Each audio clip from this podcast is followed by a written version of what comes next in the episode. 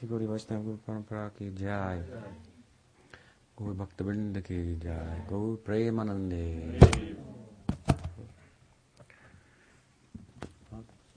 Nice to be with you all. Appreciate the opportunity to uh, spend some time here and opportunity to speak with you. I was asked to speak. Uh, our host, Mitra Sen, asked me to speak on on uh, something with regard to the natural uh, environment from a spiritual perspective. He had actually thought perhaps a chapter from the Bhagavad Purana entitled the uh, what was it uh, description of autumn would be uh, a starting place. It's a beautiful chapter, of course, um, and in in in in general, it it does something that the the sacred texts do um, repeatedly and purposefully, and that is it reflects on the natural environment in the season of autumn, which we're in, of course, now. Um, this is in India and, in, in Vrindavan, the uh, place of Krishna's uh, leelas, pastimes. It reflects on that uh, natural environment in a, in a particular way, hmm, such that the reflection on the natural world will um, shed light on the supernatural. Hmm. And so you'll find this is how the, the natural world is looked at, uh, spoken about in the sacred text, uh, examined, uh, discussed. There are other examples um, um, throughout the text. Uh, but as a whole, at large, this is the, the way in which the world is looked at, which is different, for example, than the way a modern uh, scientific community looks at the world, and it's it's different from the way we in our everyday life look at the world also. so, um, I'll try to speak a little bit about about that uh, that kind of a vision and and how it's so uh, different from uh, today's world and the typical way in which the uh, we knowingly or unknowingly um, look at the natural world, which is a topic obviously of concern for people. The way we've been looking at it seems to have um, arguably um, caused some problems or potential problems that that loom and so forth. Um, basically, I'm talking about the uh, environmental crisis. As you may know, um, surely uh, the whole school of uh, environmental philosophy was uh, given some shape in 1967 uh, when Lynn White wrote his uh, famous article that appeared in Scientific American peer-reviewed article in which um, he framed the environmental crisis as a spiritual crisis. Hmm. And um, he, in doing so, he, um, all, all religious traditions have some fault. Hmm?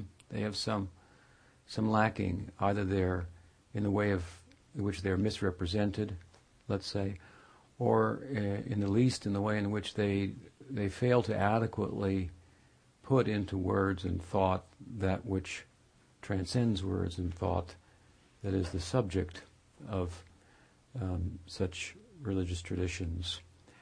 So, um, with regard to the environmental crisis, uh, I don't want to appear sectarian, but every religion has its fault.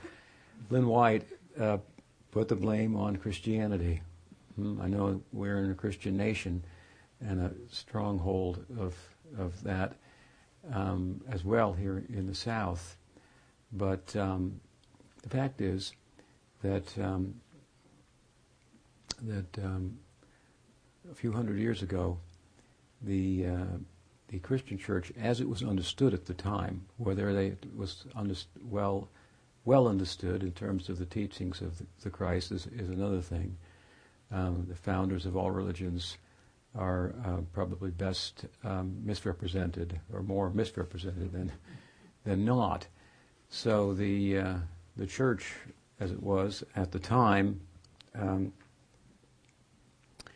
um, looked at the teachings in a particular way, and um, in in doing so, looked at the, the teachings or the lack of teachings, the lack of um, order and, and system as it appeared to um, uh, found in other traditions of the time. I'm basically speaking about paganism throughout uh, Europe, as it would be um, f- uh, labeled by Christianity, uh, full as it was with superstitions and um, fairies and uh, shamans and uh, witches and and so on and so forth. Um, again, much of which was very superstitious. And so uh, Christianity, I suppose, at the time, with, with good intent, wanted to uh, do away with uh, superstition. Hmm? And they wanted to put in the center the, the, the, true the true God and what was actually spiritual and so forth, because there were many things from their point of view that were going on in the name of spirituality that, that weren't so, that weren't that were a sham, that weren't uh, what they were made out to be, and certainly weren't divine. It's the idea. And so there was kind of a ghost busting, if you will, on the part of, uh, of Christianity that, uh, that got a little bit out of control, if you will, and uh, it sought to take the spirit, really, it ended up taking the spirit out of nature, hmm, which was seen to be full of spirit and in a way that, in many respects, was uh, superstitious and was problematic for people. um, people perhaps lived more harmoniously with nature, but it was somewhat at the cost of their eternal soul as well, um, as seen by by Christianity at the time. So they embarked upon this um, what, what was thought to be well thought out campaign of, as I say, doing away with uh, the, the spirit of nature, and they gave man a monopoly on the spirit soul. In fact, to the extent that it was thought for quite some time that women didn't have souls either. And of course, neither did nature in the form of the uh, the animal kingdom, the bird kingdom, the aquatic, or to speak of the plants and so forth. So, as you see what I'm saying, they took in, in, in, from the perspective of our tradition, of course, they took out the spirits, but they took out the spirit soul um, as well out of nature, which, of course, Indian philosophy is more pan um, psychic in its view. Uh, it means to say they see consciousness uh, throughout the, the world. Indeed, the very force, the driving force, the animating force uh, behind the movements of nature. So Christianity at the time did something quite uh, uh, different, taking, as I say, the spirit out of nature altogether, locating it in man. Hmm? And here you have the most anthropocentric uh, religion, as it was thought of at the time in the world, so human and male even um, centered. Hmm? that man was thought to have a license to do whatever uh, he wanted to the natural world for his own purposes, seeing himself as the privileged um, child of of God who was meant to um, uh, who, who who whose father would be pleased if he was pleased, uh, so to speak. So you have the beginnings here, kind of philosophically, hmm, of a divorcing uh, of, of man from nature in what we would see as kind of an, in an artificial way. There is a difference between man and nature, in as much as man or humanity is an opportunity to um, to explore and uh, experience the the fullness of the uh, nature of consciousness, the subjective side of life, natural world being the objective side. if you will, and all the all the, the wonders that could be possibly be found there that can't be found in the physical or the objective world. Human op- life gives us that opportunity, so there is a, a distancing, if you will, from the um, spiritual perspective of Hinduism and Vedanta um, between humanity and nature. But what I'm speaking about is an artificial distancing of humanity from nature that put man at almost at odds um, with with nature, mm. and fighting to control nature, that it might live more freely, more comfortably beyond the um, um, beyond animality. We do seek to rise above animality and the animality within ourselves to be fully human from our perspective is is is to is to um, acquaint ourselves with our with our divinity. So we do want to separate ourselves from animality, but this is a categorical kind of a um, uh, change that we're looking at. In other words, rather than perceiving ourselves as a, a construct of the natural world, uh, the objective world, perceiving ourselves as as consciousness that's not constructed, that has no beginning, that has no end. Um, so, if we, in other words, try to distance ourselves from nature by without moving from the objective world to the subjective world hmm, in full, we end up really becoming a bigger, uh, an intelligent beast, so to speak. Hmm? And uh, so Christianity was, was, was, moving in that direction, unfortunately, and, and, and, and with good intentions, of course. But it, in, in, in, in, that context, it gave a license to the handmaiden of science in the form of technology to rape and pillage, if you will. And uh, the roots of uh, you know deforestation are found in uprooting uh, idolatry of the pagan um, world at the time, and as I say, taking the spirit out of nature, so nature was was of no consequence. It was to be used, manipulated, as man uh, saw fit for man's uh, purpose, and this is the genesis of the environmental crisis we find ourselves in. And it's not hard to um, to realize that because you can look at, uh, of course, there's many beautiful expressions of Christianity, and like other traditions there are some ugly expressions of it as well. And we find um, some of the more ugly expressions of Christianity that, that, that adherents of which feel they have, um, in the name of the Christ, the right to um, uh, do things that seem un- unchristlike. Um, and it happens in Hinduism, it, uh, happens in, the, uh, in all the different uh, traditions. But uh, here in America, for example, you, you, find a group largely from the far, far Christian right that is against and you know that doesn't want to admit that there's an environmental crisis, you know, to this day, so to speak. If there weren't signs that were put up about 40 or 50 years ago, "Don't litter," they would still be, you know, throwing things out the out the window. Um, uh, as used to be done. I can remember when the first "Don't Litter" signs came up, and there was a $500 fine for that. Uh, it's hard for some of you young people to appreciate that, but they used to just ride down and just throw stuff out the window. Uh, you know, whatever you had eaten or the leftovers, and, uh, and so on and so forth. So there's a group of people that still feel they're holding on, so to speak, to one extent or another, that think that the environmental crisis is is just um, um, whatever. I hate to be political, and I'm not, but some kind of left conspiracy or something like that. Um, but the fact is, there's not a lot left if you keep drawing from a limited uh, pool of resources. Hmm? Um, then, uh, like for example, oil, you're going to run out of it at a certain point. If your whole economy is fueled by that, then it's going to be um, it's a recipe for, for a problem in due course.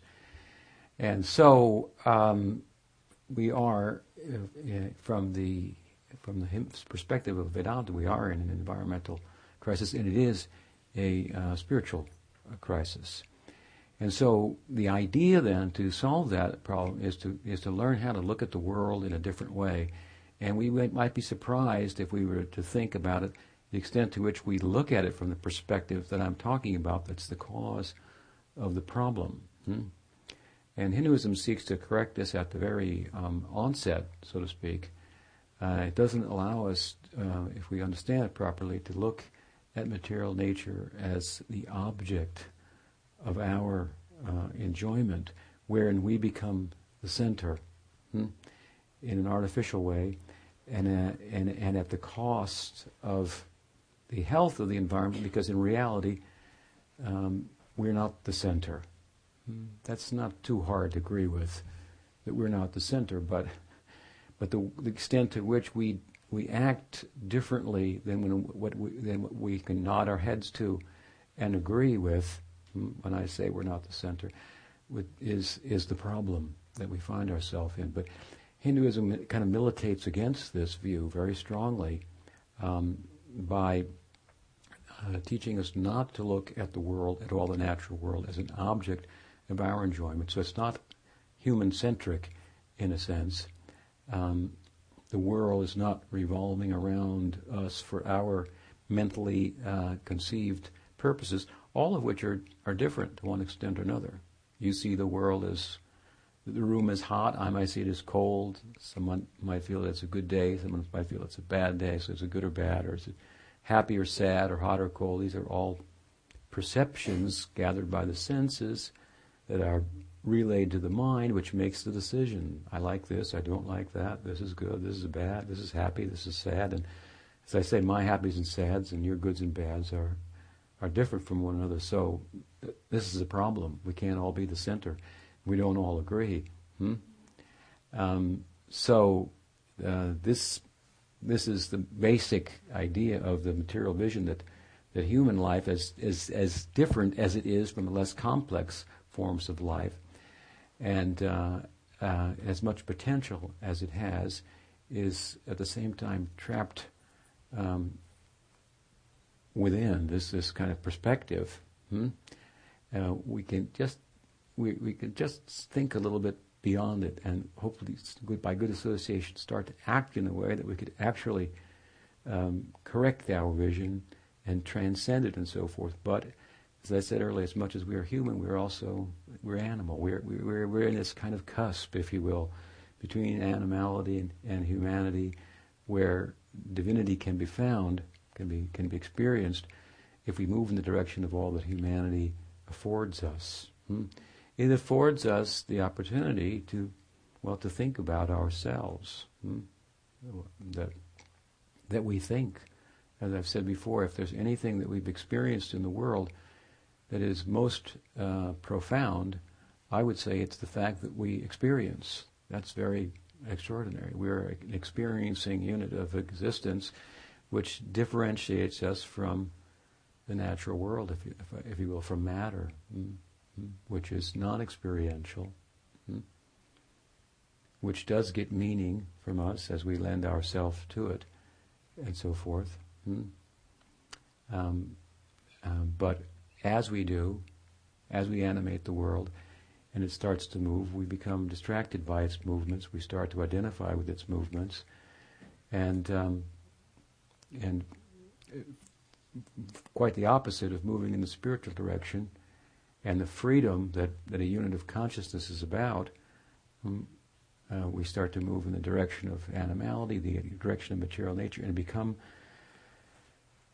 matter-like, if you will. Hmm? It's interesting because, in the name of uh, of freedom and presiding over material nature, um, and being um, that which nature is meant to serve, from that erroneous perspective.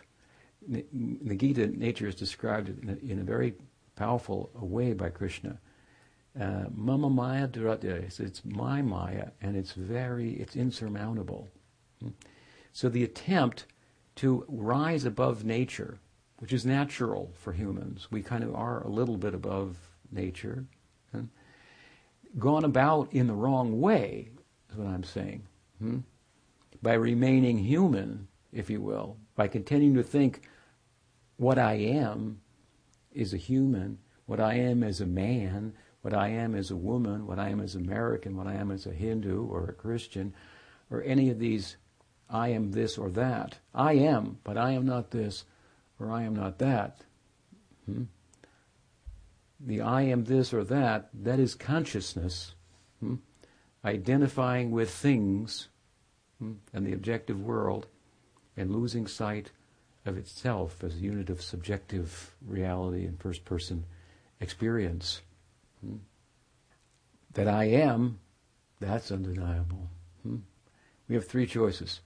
I am this or that, that is an illusion. That's here today and gone tomorrow. I mean, it's, it's, it's not hard to figure out. You can say I'm a man, you can say I'm a woman, but how long will you be?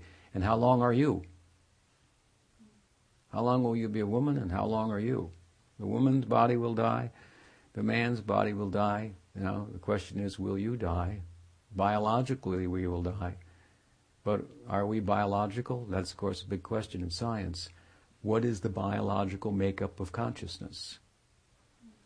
Our reply is the question is wrong. The question should be is there a biological makeup to consciousness?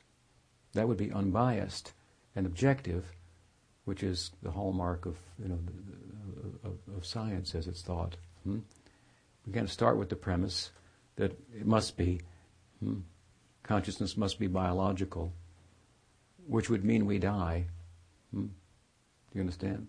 There's no survival of of the biological. Once the biological organ breaks down, organism breaks down, then you're finished. Well, those of us seated here, I don't, don't probably don't don't believe that. And there's good. Re- we may not know why we don't believe it. We may just sense it or feel it, but there is good reason to support that uh, that premise. Hmm? Consciousness, as I've often said, is difficult to to to describe, to define. The very act of defining consciousness requires knowing what consciousness is to begin with. So it's very circular, the attempt to define consciousness. You have to use consciousness to define consciousness. Uh, consciousness is subjective, so it's not like anything in the objective world. So we define things by comparing them. There's nothing that it's compared to. Hmm? So we may dismiss it. you can't talk about it, you can't explain it, so we might as well dismiss it. But no, that's not reason to dismiss it, that's reason to get more emphasis to it. That is to say, it's nothing like, we are a unit of consciousness, nothing like anything in the objective world, all of which is what? Governed by time and space. That's why things are here today and gone tomorrow. Hmm? So if we are nothing like anything, we're not a thing. The best things in life are not things. Hmm? And things are governed by time and space, and thereby, thereby are here today and gone tomorrow. Hmm? Then consciousness, is, this starts to become a very interesting subject matter because the implication is there's never a time that it was not because it's not governed by time. There's never a time that it won't be. Hmm? We don't ask in Vedanta, in our tradition, that do you believe in a soul? Any more than any person would ask, do you believe in consciousness? I mean, it's, it's not a question. Consciousness is asking the question. So it's not, it's not, it's like silly, right? Hmm? We say that, that, would, that is what is meant by soul. Even the Platonic soul that Christianity borrowed from. Hmm? Not the Aristotelian soul that the Thomists borrowed from, but the Platonic soul. Plato is about as far east and about as far west as, you know, he's right on the cusp there. Greeks, they're right on the cusp of the east and the west. And hmm, they had, they, they were somewhat informed by the east and thoroughly informed the west. Hmm? That Platonic soul, if you will, that's right out of Vedanta, hmm? just east of Greece. Hmm? and it's it's it's the, it's the it's the subject of the Upanishads and the and uh, it's the preoccupation of the of, of the of the nation of Bharat as it was was known. Its books were the Upanishads, the Puranas, the Bhagavad, the Gita. All these books are about when it, when it, when it's when it's all said and done. They're all about this one subject. What is that one subject? The most popular, you know what the most popular word in the English language is? It's the most same. It's the same word that's the most popular word word in every language. I. That's the most popular word. It's what we. I. We say it the most. Hmm? We think about it the most. Huh? Uh, we love it the most. And we know it the least. Hmm. what am I? That is a huge problem. Rather not talk about it. Almost. But no, it's there to talk about. Hmm? This, is, this is the subject of human society. This should be the preoccupation of human society. Hmm? Because the question of what am I, why am I, arises only in human society. Hmm? It doesn't arise in the less complex forms of life, but through, a, through an evolution, which we would call a karmic evolution, of consciousness moving through different species of life, we arrive at human life and we're, we're burdened, if you will, by a question that will set us free hmm? from animality in such a way. It will distance us from animality in the natural world in such a way hmm, that we will, we will, we will, we will uh, have a bond at the same time with the natural world. Hmm? We will see ourselves as different from matter from one perspective, but one with matter from another perspective. We're different from matter because we're consciousness. Hmm? We're different from the natural world because we're supernatural. We're a soul. Soul is supernatural. Hmm? It's not that you have a soul, again, you are a soul, if the soul is consciousness. Hmm? We're different from matter, hmm? that it's unconscious, and that we're conscious, but we are one with matter, and that we are both subordinate hmm, to the Godhead. Hmm? You understand? We are both Shaktis in the language of Vedanta. We are both different potencies of the Godhead. We are Prakriti and Paraprakriti. Well, nature is Prakriti, we are the Paraprakriti. Hmm? So there's not an, a, a, very, um, such a very strong and, and um, it's a very, I want to say, a very n- natural distinction that we have, that we are const- that, that, that we as an entity um, have between ourselves and nature. A, a subtle, profound, uh, remarkable difference, but uh, we, we have, as it's framed in Vedanta and the Gita, a unity with as well. We're both dependent. The natural world is dependent upon the Godhead, and so um, are we. Hmm? So the the Cartesian dualism, if you will, of Christianity, um, or of Descartes, he was a Christian, is is was such that there was a strong demarcation between spirit and matter, and spirit was found only in man. Hmm? In the Vedanta, we don't find this. This we we find there's a distinction between matter and consciousness. Hmm? There's a distinction between humanity and the rest of the natural world, but the distinction is such that that our particular embodiment affords us the opportunity hmm, to know about ourselves as a unit of consciousness, hmm, and that means to know that what we are by nature is a lover, hmm, a unit of giving capacity. And and and it, and because well we're this life if you will which is self soul is not biological hmm, is what animates the whole world. So again we have this pan-psychic kind of world where consciousness is everywhere animating the natural world. So so by contrast from the christian view at that time animals have the souls trees have the they don't have souls. They are living entities that, tran- that, that transcend the biological um, reality. Hmm? So it's very interesting. Uh, you have you, you have a a very uh, soft kind of way in which humanity is distinguished from the natural world that makes humanity soft, is what I'm saying. Not in a harsh way, hmm, that I, humanity is the center and nature is there for our purpose to be used as, as, as we like, and we end up raping and pillaging the natural world for mentally conceived ideas of what we are when yours is different from mine and mine is different from yours, and this is a recipe for the kind of problems we, we, we find ourselves experiencing. Hmm? Hmm. But we're distinguished from the natural world in such a way that we, by thinking about it, by contemplating it, by pursuing it, we actually become very soft-hearted. Hmm? If there's anything that would resemble what we're talking about in Christianity, it's something that Lynn White, who I mentioned earlier when we began, um, thought of himself. He thought we should try to invoke a, a Franciscan type of Christianity, perhaps. Hmm?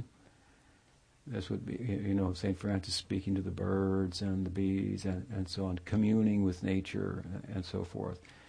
Uh, so this is this is what I would say. We're getting to the heart of what Christianity is about. there, if you go to the heart of all these religious traditions, then you find some commonality, some common ground. Hmm? And the closer you go, the more Eastern it sounds. Actually, that's a fact. Uh, India is thought to be the mother of, of religion in, in, in the world. Hmm?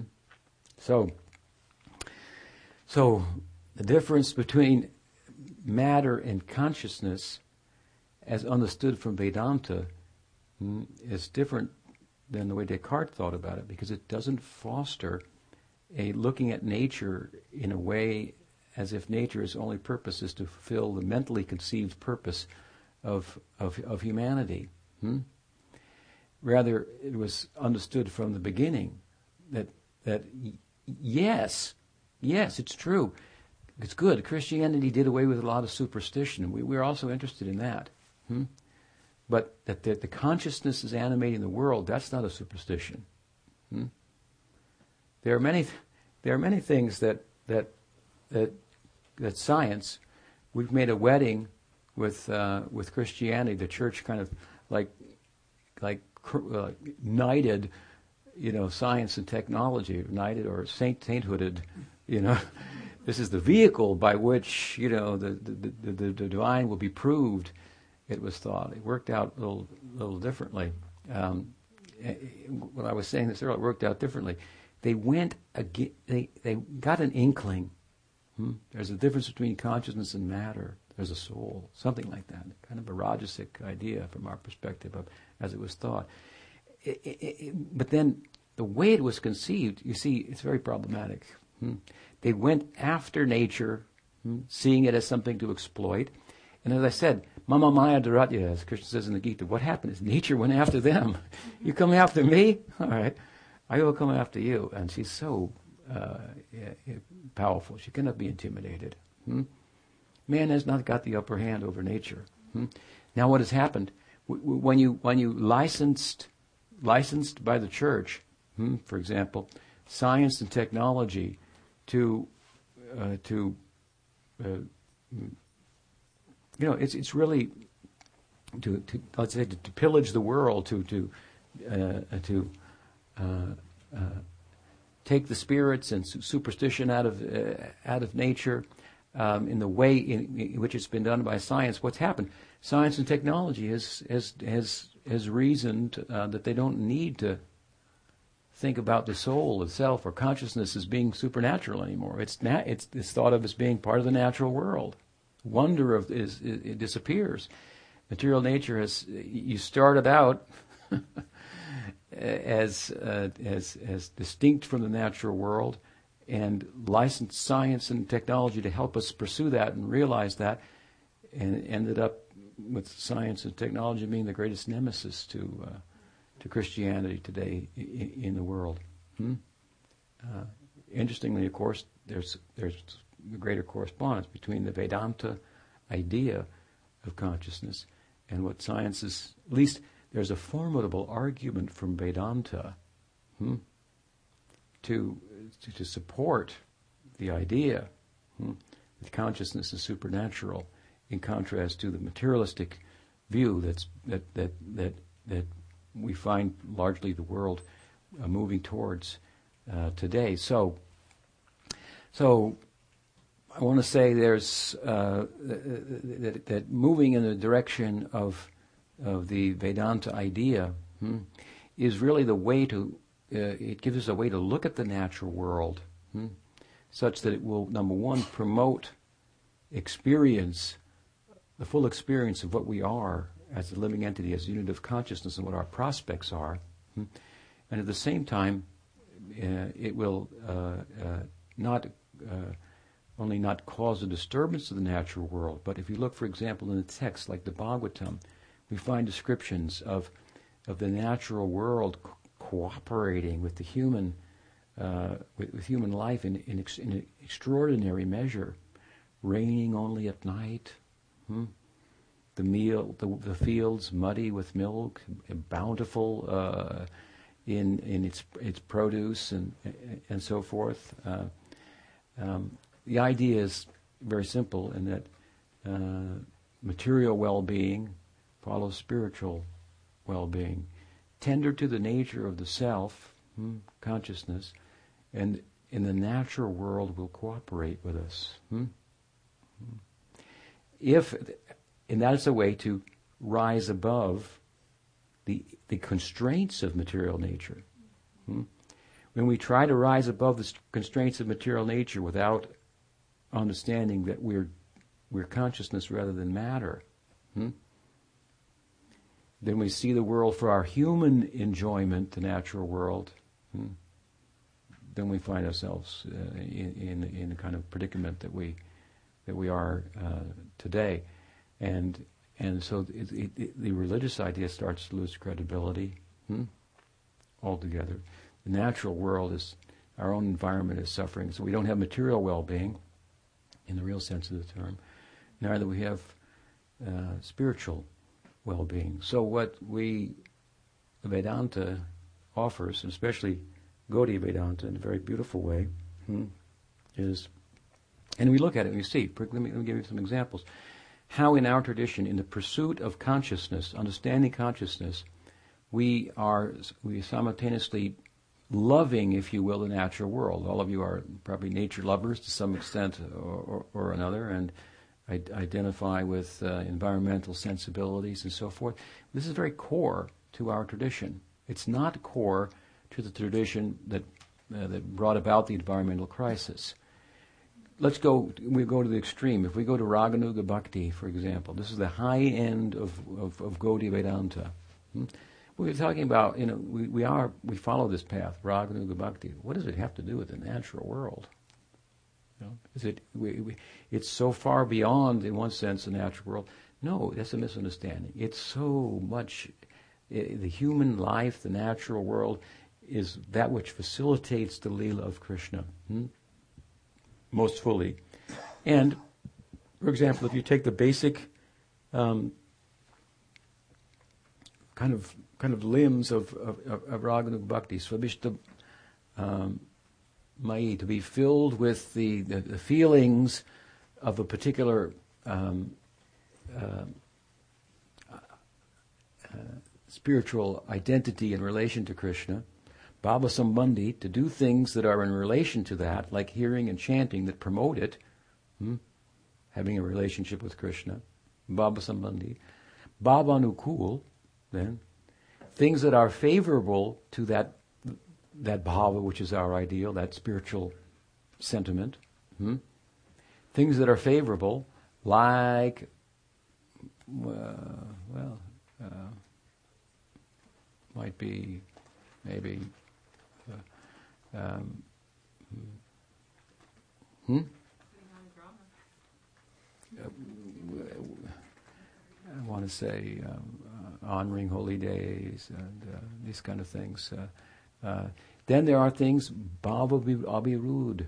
Bhava abhirud, they're not unfavorable, and then they're bhava abhirud. Things that we should we should avoid. Hmm?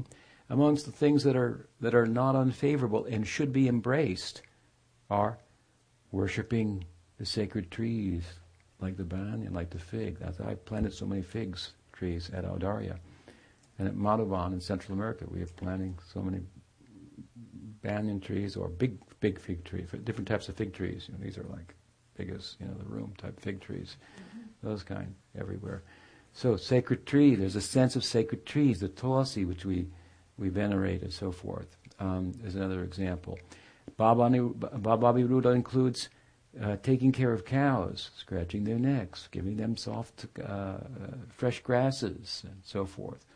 This is these are these are so the implication is is is to be to love have a, a, a communion with nature, appreciation with nature in these basic ways, both the plant world, the animal world, and so forth. These are this is very central to such a high ideal, and it's very world kind of natural world in its pristine kind of condition, oriented and embracing. Hmm?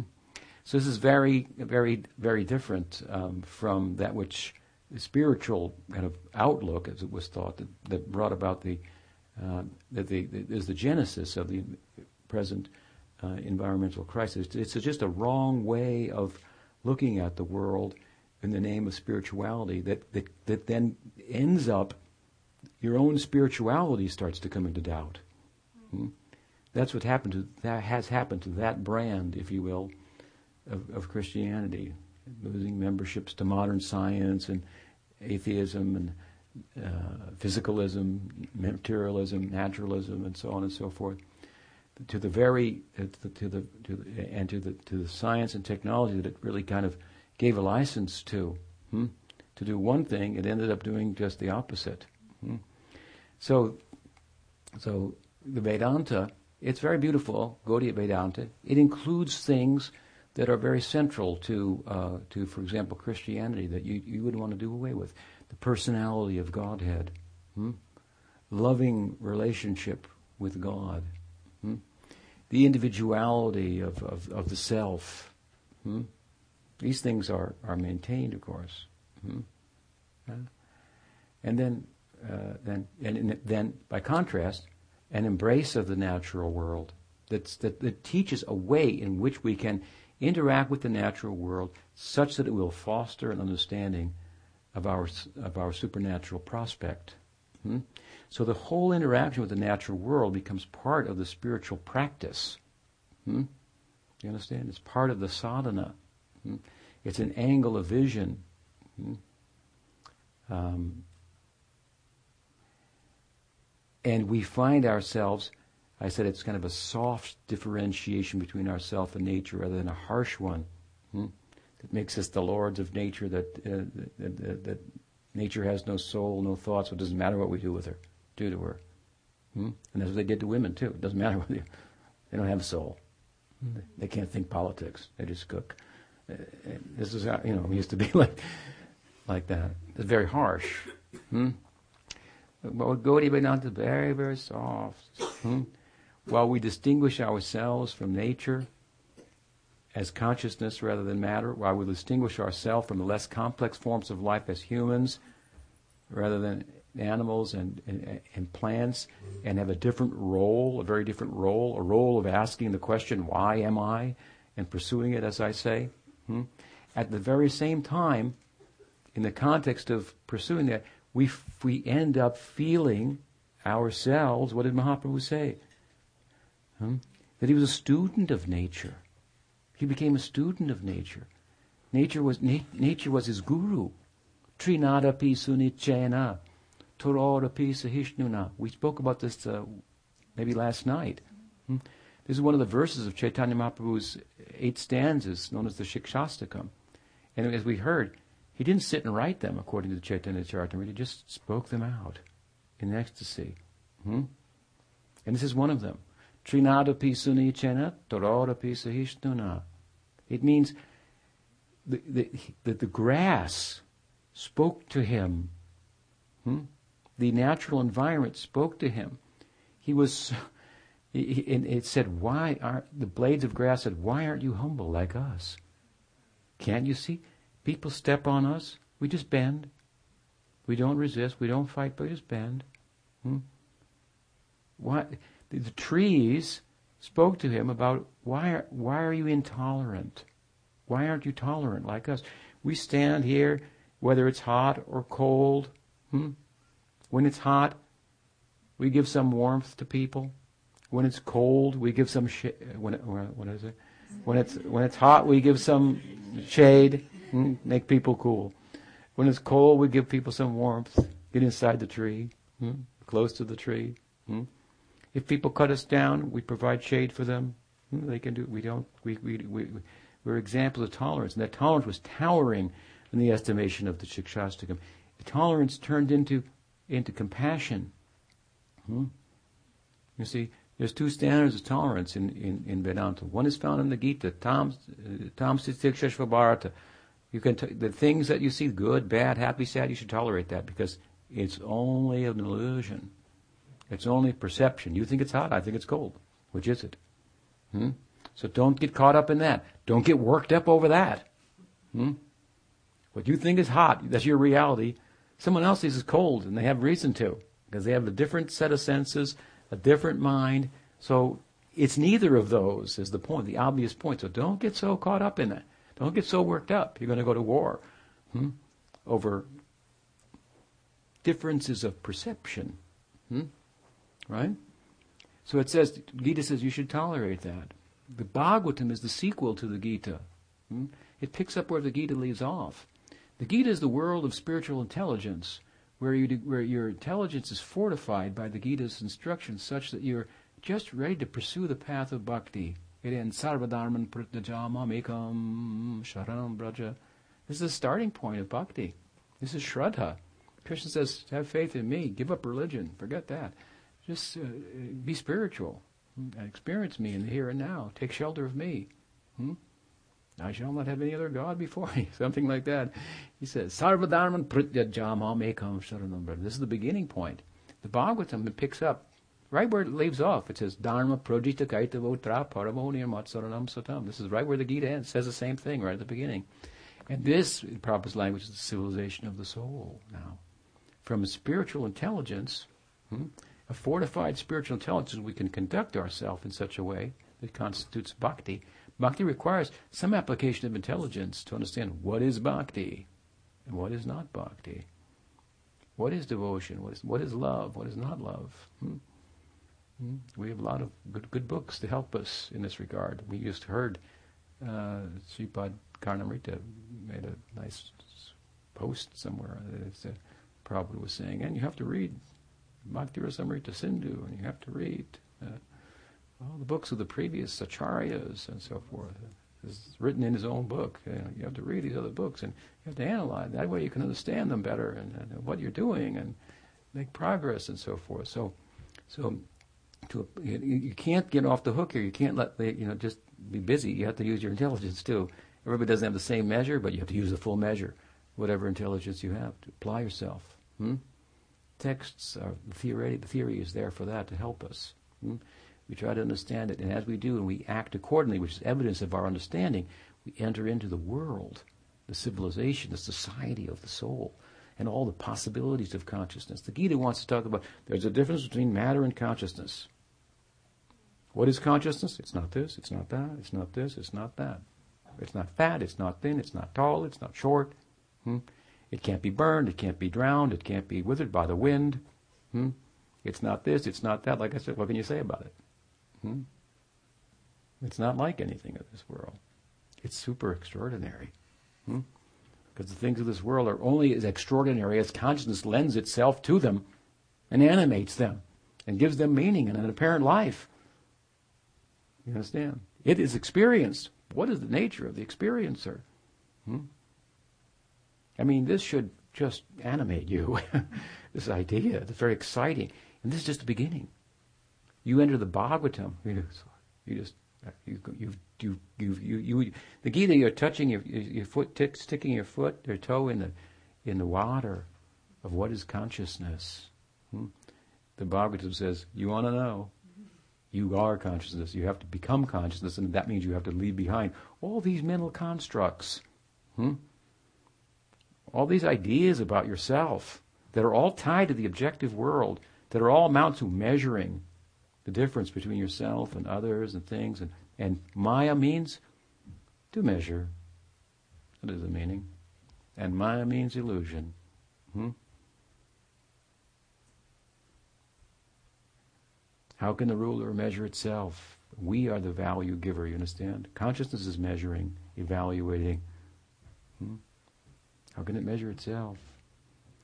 You have to, to, to understand consciousness and all the prospect, all the all the possibilities that lie there. And what are all the possibilities? All the possibilities are such that in that land, in that dimension, in that domain, in that realm, hmm, as Prabhupada would say, there they have a dictionary, but impossible is not found. Isn't that one of the words there? Hmm?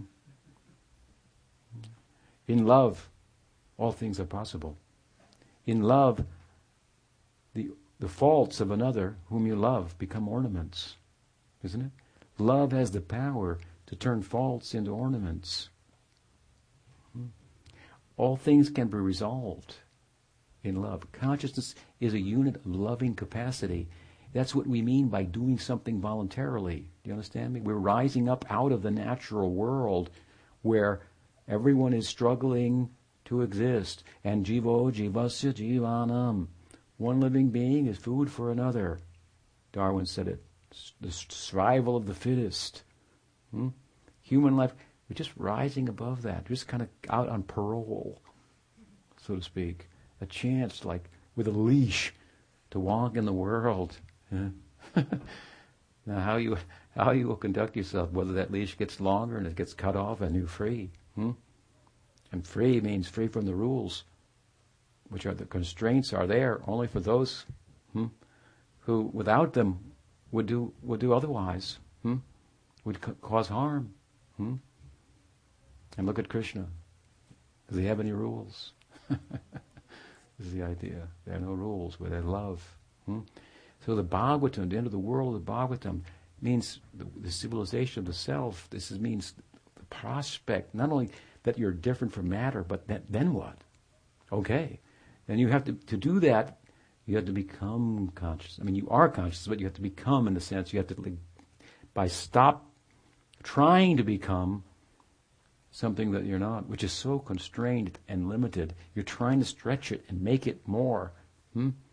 This is when we have an anthropocentric worldview, a human centric worldview. The world is meant to serve us, God is serving us.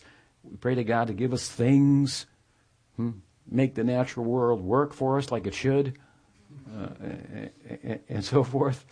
Uh, we're trying to we're trying to make the human experience uh, bigger, as big as the soul is, if you will, as big as the self is. But it's a, it's a, it's it's a, it's impossible. Hmm? The human frame, if you will, is, is just that. Uh, it's mortal, hmm? And consciousness is immortal. Hmm? So to go from mrityam amritam gamayo, from mortality to immortality, and then amritam what is the nectar of immortality? What is the what is the consciousness? What is the consciousness of consciousness? That we should think. This is what this is. The, this is what Bhagavatam is about. This is what Chaitanya Charitamrita is about. Hmm? Such prospects we have there. We cannot imagine. If we could try to think what the difference between water and ice is, we could get some idea perhaps. What can you do with ice? You can cool water. What can you do with water? I mean, You can make ele- fire. You can make electricity. You can light up the world, hmm, for example. That's weird. for water, you can make fire. Hmm? Uh, and you can bathe and drink and live in aguas vida and so forth. So the consciousness, hmm, atrophied, frozen over, identified with the mortal frame, still, but but feeling itself in human life, feeling itself. So trying to make the mortal frame bigger, hmm? extend it, what the human experience is, and so forth. Hmm? And, and, ask God, will you please bless us for this? Make it bigger. Make, uh, uh, he's thinking, you want things. You're not things. You want things. That's, you want me to give you things. Huh?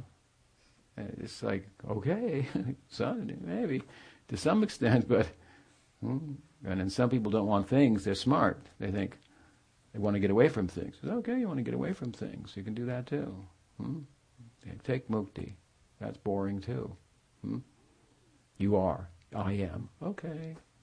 You know, I am that. That's a big problem. I am, that's better, but is that all? I am? What about I am a gopi? That's another thing. Hmm, you understand? I am that. I am this. I am that of this world. No, you're not. You are. I am. Yes, I am. Hmm? that I know. You know Bertrand Russell, the famous. You know, all the all the atheists just regurgitating the arguments of Bertrand Russell. Really, he's uh, at least in the West. Uh, he he wrote a book in maybe the late 1920s, the examination of the nature of matter. What is matter? So he's a philosopher, so he's looking at it philosophically, and he said his conclusion was all we really know about the world, matter, as he was thinking of this, is, is our own consciousness.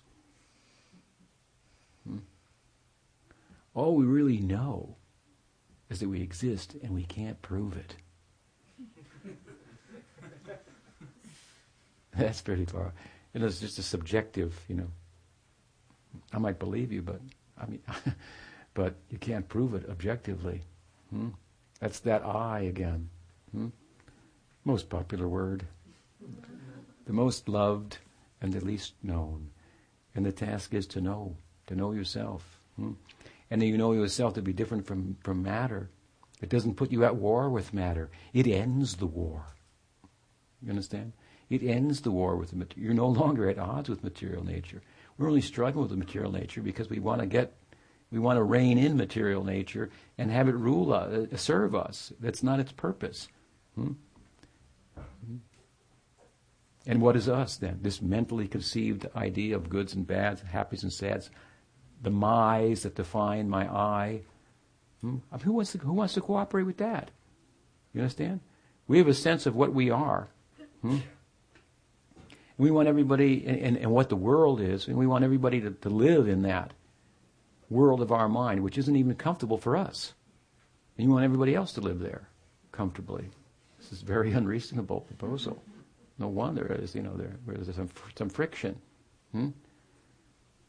So, no. Hmm? The Vedanta idea is to end the war with material nature. Hmm? To understand material nature by loving material nature as one of the Shaktis of Bhagwan. Hmm? And, and, and, and, rather than ruling over nature, Mahaprabhu said, I'm, I'm, I'm more humble, I should be more humble than a blade of grass. That's what nature says to me. Hmm? Sees nature as his guru. Hmm? Nature, if you understand this properly in due course, the whole world will start to talk to you. That's how I began.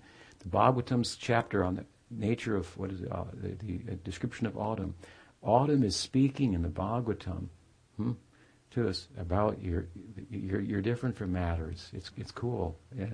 You're different. You're, you're, and how to go there and how to, how, all of nature's movements, the clouds, the rain, the beautiful description of autumn. You read it. How not to do something hmm, that won't be in your interest, your spiritual interest, and how nature is showing, and be like me like this. And do this such a such thing that will bring in the direction of your spirituality. And when you arrive there, are you this big king? Hmm? Now I've conquered nature. Hmm? Everyone wants to conquer nature. Hmm? We want to rise above the constraints of nature. We feel we are more than nature. But we are talking about going about it in the way that's practical, and the conquering or the, the, the of nature makes us feel like like like we're subordinate to nature, like nature's our teacher. Hmm? We can learn from everyone, from everything, from all the movements of the natural world. There's no question of raping and pillaging the natural world for mentally conceived sense of self, which has now disappeared. I've transcended the world of my happiness, distress. I've tolerated, as the Gita says. Then I moved into the Bhagavatam, the real life of the soul. I applied the intelligence of the Gita in my life. I did it. Hmm? I didn't just think about it. We shouldn't just think about spiritual life. Hmm? We should have get a spiritual life. Hmm? The Gita tries to speak in such a way that you will just get off the fence. Hmm? It pulls you up on the fence, puts questions, doubts, look at it different, and then tries to push you over into the pasture and eat. Hmm? The grass is greener on that side. Hmm? And if you go there, hmm, If you go into that world, the world of the self, hmm, uh, then then then the Bhagavatam standard of tolerance comes. Hmm? Oh, it's a very nice idea there. What has he said? That Sridhar Maharaj paraphrased poetically this wonderful verse of the Bhagavatam, one of Brahma's verses. Tatte nukampam susamikshamana gunjana ivatmakritam vipakam ridvagvapubidnam ridam namaste jivetu mukti pade sadaya He gave a translation. The environment is friendly.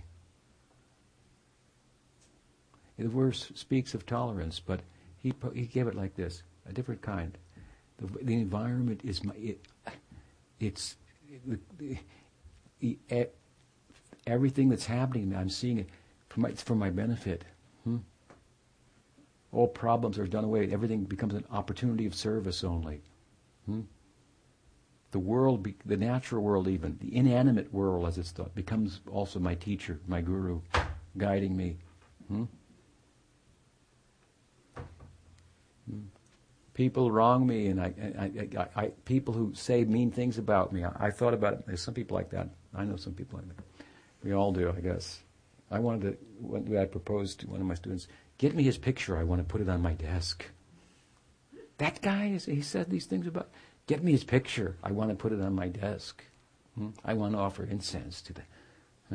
He has shown me how not to be, in no uncertain terms. I, I that's worshipable. I, this kind of feeling. Hmm? Huh? This is the sadhu. He had no enemies. Ajata, Shataro Shanto, Sadhalo Sadhubhushanam. And this is the ornaments of a sadhu. One of them has no enemies. There's no fighting with material nature. It's over. Hmm? You decided to love material nature instead. And what it do? It's loving back. Hmm? As I've often said, if you love someone, what? Who knows? They'll tell you all their secrets. It's a fact. Hmm? You want to understand the secrets of nature. This is modern science, galvanized as it was a few centuries back by a particular pers- Christian perspective. It's become problematic, as we're saying. They want to understand nature, natural world. They want to examine it, but they've got a purpose in mind. Hmm? And it's not cooperating entirely. It's elusive. You can't get a grip on it. Hmm? Heisenberg said you, you, you, can only, we can't, we, we don't examine the world, we only examine our examination of the world. We never get close to it. Hmm? Noam Chomsky, a big intellectual you're probably familiar with, uh, you know, he, he, said in the talk uh, uh, that, that there was a famous book by, what was his name, who wrote The Ghost in the Machine. Hmm? He thought he did away with the ghost Hmm? Ghost in the machine means that there's a soul in the body. The body's a machine. There's a soul. He, he, was a he was a ghostbuster too, from a scientific point of view. He wanted to do away with is, the, with the Christian soul. Holy, there's no soul. There's, there's no there's nobody there. Hmm. he wanted to show by science. Hmm. Chomsky recently said, you know, it's it's a little. It, really, what's happened is is that is, the the machine has been exercised exorcised, not the ghost. There, what is the machine? The, the, mech, the, mechanistic world. It's like this, and we can. It's got these building blocks. We can define. We, it's totally elusive. The more you try to, un, what I'm saying, the more you try to understand the natural world with a mean spirit in mind, to use the natural world for your small-minded purposes, hmm, the more it will be elusive the more it will be counterproductive, the more it will give you a hard time. Hmm? The more you, a unit of consciousness, will become like matter, and your possibilities will become so restricted, so limited. You will become depressed. You will think there is no meaning, no value to life, no purpose. Hmm? And conversely, hmm, if you love the natural world hmm, in the way we're talking about, hmm, and you, you, you, see the natural as something that can teach you about yourself, help with help with being schooled by a good teacher in the Bhagavad and so forth in the Gita. Hmm? then the secrets of the natural world will be known to you. What is the biggest secret of the natural world? I mean, there's all kinds of secrets, but what is the you know the real the, the, the biggest secret of the natural world is that it has a soul and it's you. The natural world means the interaction between consciousness and matter, as I'm talking about it. Hmm? You will become uncovered. Hmm? What a treasure you will find. Looking at the natural world, you will find yourself hmm? different from the natural world and paying respect to it for how it has helped you, hmm? how it has taught you. How, it, it's, it's, a veritable. I mean, the Bhagavatam is not a book of eighteen thousand verses. It's the whole. The whole world is. You read it. Ayur Harati Vaipumsam. The sun is saying. What is it saying when it rises across the sky? It's a nice verse I like to quote from Bhagavatam. Hmm? Hmm. So to see, you you will find yourself, and so who cares about every other detail? Whether they're protons, quote, you know, neutrons, quarks, or whatever, you know, and this and, and uh, hmm? It, it, go inside. There'll be a smaller one. There'll be a smaller one. There'll be a smaller one. There'll be a smaller one. Hmm? And you keep thinking you're bigger and bigger because I'm finding smaller and smaller things.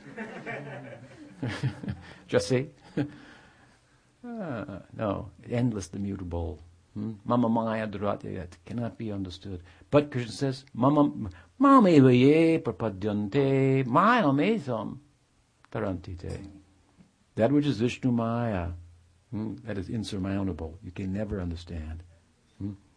But by taking shelter of me, oh, then easily you can understand. it means you can you can you understand yourself. Mean you've risen above material nature. Hmm? You transcended. Hmm? what is Vishnu Maya. When Parikshit Maharaj, the emperor, asked the sage Sukadeva in the Bhagavatam, tell me about the natural world, because it's one of the energies of Bhagwan, and I, I want to love him, so tell me about it, that I might understand it as one of his energies and love him that much more. And Sukadev said, I'll tell you about the natural world. As far as people can talk about it, says as far as the Puranic historians have, have, you know, what they think about it at the present, I'll tell you what they said, but let me tell you something else. What it really is is a transformation of the modes of nature. It's like three, three, you know, three. What do they call those things? Three, three shells. And where's the pea? You know, it's like always moving. Like, it's like it's magic. Hmm? It's Vishnu magic. Hmm? That's what you, to understand that. What is Vishnu Maya?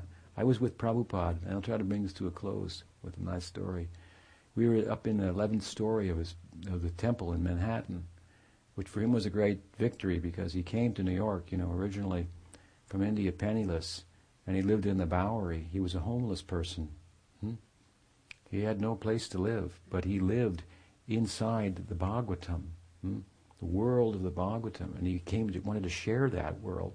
That's the world. That's the house that's so big that everybody can live in it. That was that was living in his heart. Hmm? Hmm? Vrindavan is not a geographical area. That's a nam opera, dam opera to think is, is to say that dam is this many miles and this circumference and this much in diameter. That's all just a way of talking for Leela. Therefore, Radharani said in Mahaprabhu in the voice of Radha, More man, Vrindavan. My mind is Vrindavan. You're here in Kurukshetra. You have to put your feet in my mind. That's where you have to stay. Hmm? In Vrindavan. Vrindavan in the mind of Radharani. Jai Radhe. Vrindavaneshwari. Ki Jai. Hmm? That's where you want to go. Hmm? you're going to get your ticket and go to India and go to visit the Dham, you have to think about that.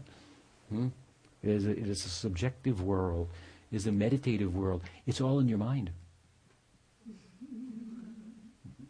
But that's not a small thing. mind is bigger than matter. You know, we, we say mind over matter. Mind, they say it's all in your mind. But this is, yes, it's all in my mind, and my mind is controlled. Hmm? What is the power of that? Hmm?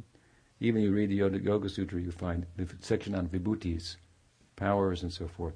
So all the, just saying, this is the power over controlled mind. what it can do. Hmm? What to speak of you, what you are. And you have the capacity to love, as I said, to do something voluntarily, hmm? To say, you go first. The animals can't do that. They're driven by their condition. Hmm? Invite, you know, your your animals to come and eat. They're all going to come. And humans can say, "No, you first. This is the soul speaking." You understand? Doing something voluntarily. Free will is coming to the fore in human life. Hmm? So anyway, I'm sitting with Prabhupada, right, in this big building. It was a big victory for him. He came, he was living in the Bowery, homeless. And 12 years later, maybe 10 or 11 years later, uh, he finally had a kind of small skyscraper in New York mm, for Krishna, of course. And he was living on the 11th floor there. And so I was sitting with Prabhupada, and um,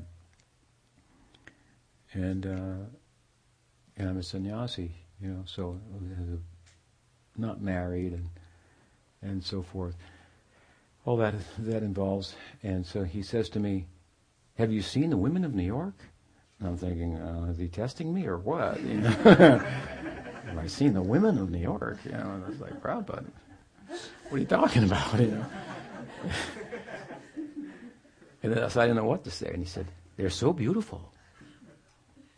And still, and he just then he just went on. He said, "That is Vishnu Maya, and all these buildings are going up because the women are so beautiful and the men are working so hard to get their attention and making the buildings go up." And he's going, and then he, t- says his whole description. He said, "That is Vishnu Maya." It's very extraordinary. Hmm? So he was looking at the whole metropolis of New York, just meditating on New York, and seeing only the whole meditation was fostering just uh, understanding of the self and Krishna. And so he, this is what it means to be in the world, but not of the world, something like that. Hmm? So to, to, have no, no, no enemies. We're not fighting with nature. Hmm? Transcending it, rising above it, and without, without even raising a, a, a hand, so to speak. In fact, we will do it by bowing our head, something like that. This is the idea of Bhagavad. This will solve environmental crisis. When I was younger, one more quick story. When this first started happening in like 1967, I quoted uh, Lynn White Jr.'s article that came in Scientific American that that really kind of gave a, one of the beginning frameworks for school of environmental philosophy. So it was a little bit later, a few years later, that this was like getting a little bit mainstream, energy crisis, you know. So So there was this book we had, this little book called Christian Krishna, the Reservoir of Pleasure. So Prabhupada was, we were going on walks with Prabhupada in the morning in Los Angeles. I was privileged to go by his kindness and by my enthusiasm, let us say, that uh, nobody could check. um, I figure he's my guru. I've given everything to him. I'm going wherever he is. I'm unless he says no. I'm going. I'll be there. I'll follow him. I'll, so other would say, you shouldn't be here. I said, well, if he says so, then I know. He would always say, and so, what do they ask? What are they saying to me? He would often talk to me in that way. So at any rate, uh, his generosity. But anyway, he had this, he had this book, probably speaking about energy crisis, coming in the papers. There's energy crisis. This is the beginning of these kind of talks. And he would say, there is no energy crisis, there's Krishna. So I had this little book, and I was going out and distributing the books. So I was famous for that. So I had this book, uh, this Reservoir of Pleasure, had a nice picture of Krishna on the front, just like our Kanhaiya Lal here, just looked just exactly like him. And he said, and I would say, "Have you heard about the energy crisis?" Of course, yes. I said, "Here's the solution right here," and then it's over. You know, Prabhupada just loved that. He heard about that. He, he just loved that. It was so simple, you know, but it was so so profound. So this is what I'm saying to you. This is the this is the very well reasoned, and then I, we're only given a um, a kind of a stream of consciousness kind of talk, talk about it, but uh, uh, a solution to, to, to, the, to the problem. How to love nature in a way that it's not at the cost of your soul. Hmm? Something like that. And, um, and, and, how to pursue the spiritual in a way that's not at the cost of, of nature, hmm? which is how others have, have conceived it.